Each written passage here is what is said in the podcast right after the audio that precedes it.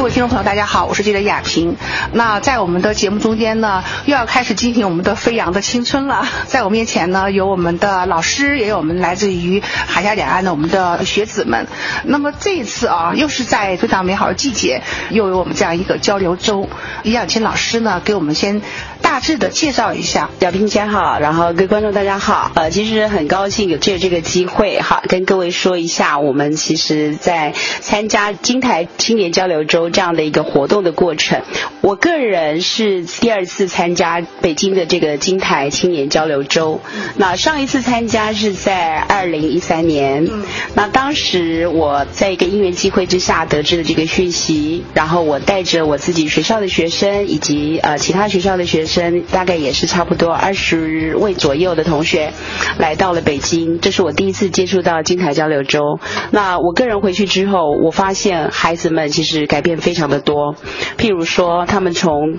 从来没有来过内地的学生，发现了其实内地跟他们所想象的不一样的地方。回去之后，因为这个整个活动的磨练，也让家长感受到，原来我的孩子其实他是可以这么独立的，他是可以做这么多事情的。尤其我们金台交流周一个最大的特点，就是到了最后一天晚上的时候，所有与会的这些各校的代表会共同在呃一个大礼堂里面。好，举行一个就是呃联欢晚会。那当时我带的学生在利用他们整个呃交流的这一周的时间当中。几乎可以说是不眠不休的情况之下，自己自弹自唱编曲，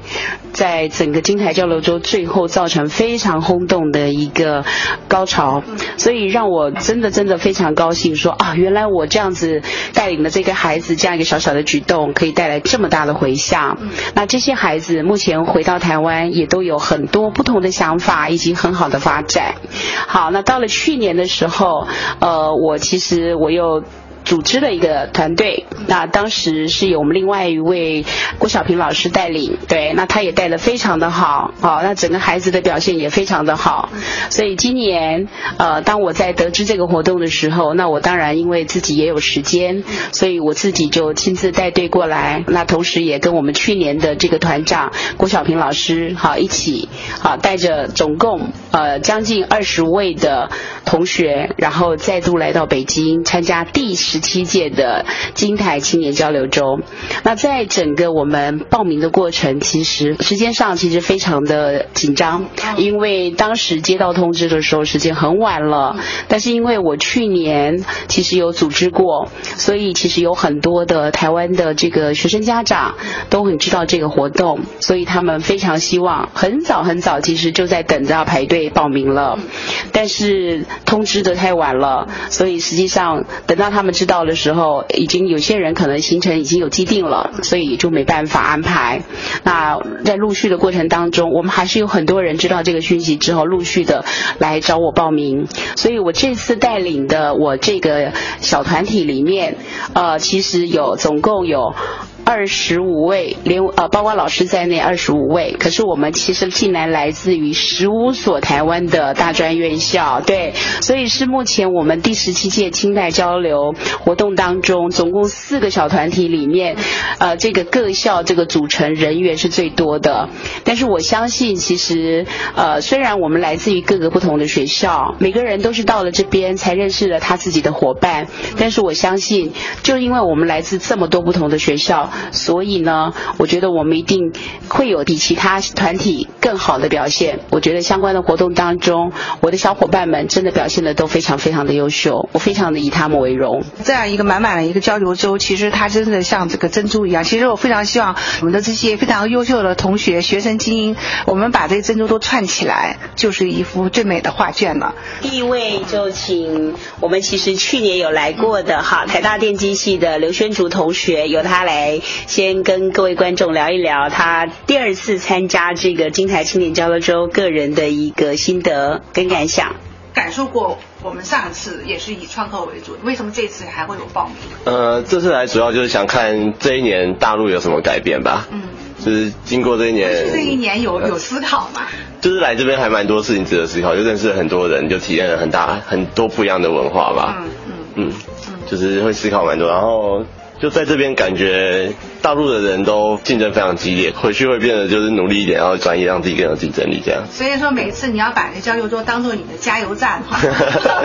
算是吧，多一点动力，多一点动力。在你的话，你觉得呃哪些的呃这个走访参观是最让你能够收获最大的？这几天啊，这几天我们参观蛮多创业的公社，像是石景山那些。嗯，就我觉得这边跟台湾相比，就是对创业这一方面有。呃，很多的像市场啊，就这边有十三亿的市场，跟台湾两千万就比起来差了很多。然后还有资金方面，就是有石景山可以帮忙募资，然后台湾就比较没有这方面的公司企业。这边的创业真的有非常非常多的资源，然后会让我们就是对我自己啊，我也是觉得之后来这边或许也是一个机会，就是会想要来这边发展之类的。都你会有这样一个想法，对啊，没错。其实我记得在上次的时候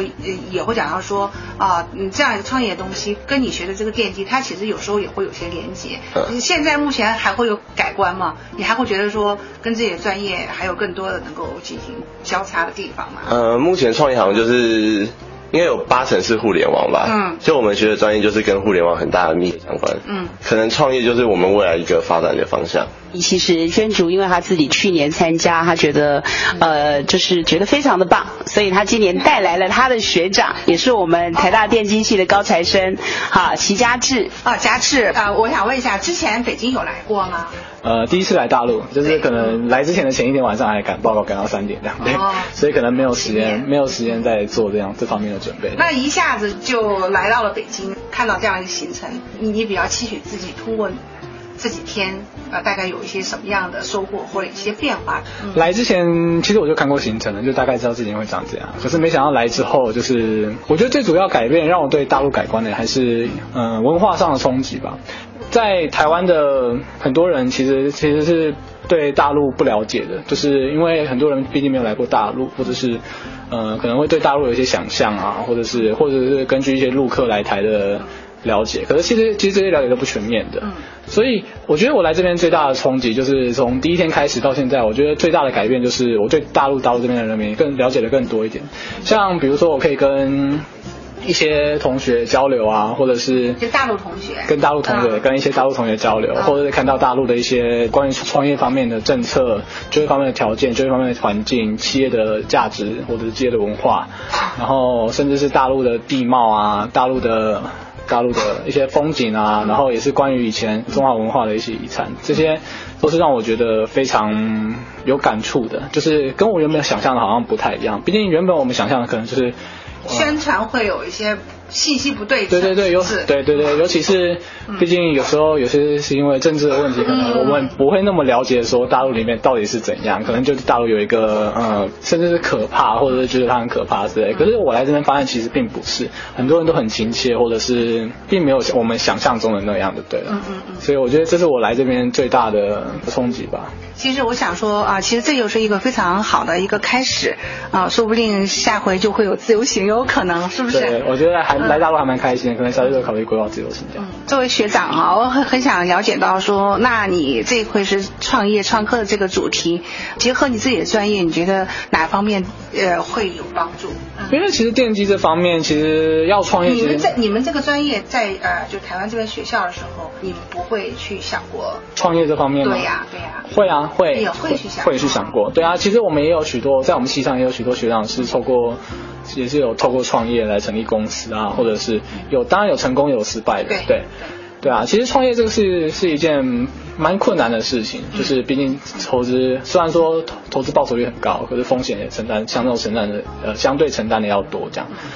关于我们这方面电机这方面，其实很多很多地方都可以创业。就好像我可以讲说，我们系上有包含的很广，就是网上有十个整整十个组是不同的面向，那每个面向都有一些看我们可以创业的地方，可以研发的新技术之类的。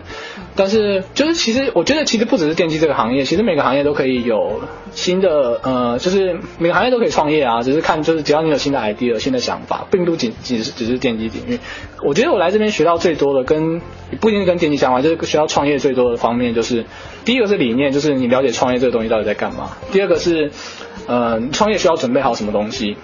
就是你必须要，你如果想要创业的话，你必须要呃想好你需要承担怎样的风险，你需要怎样的能力，你需要怎样的心理准备，然后你才能有办法去做这样的创业。我觉得这是我来这边做，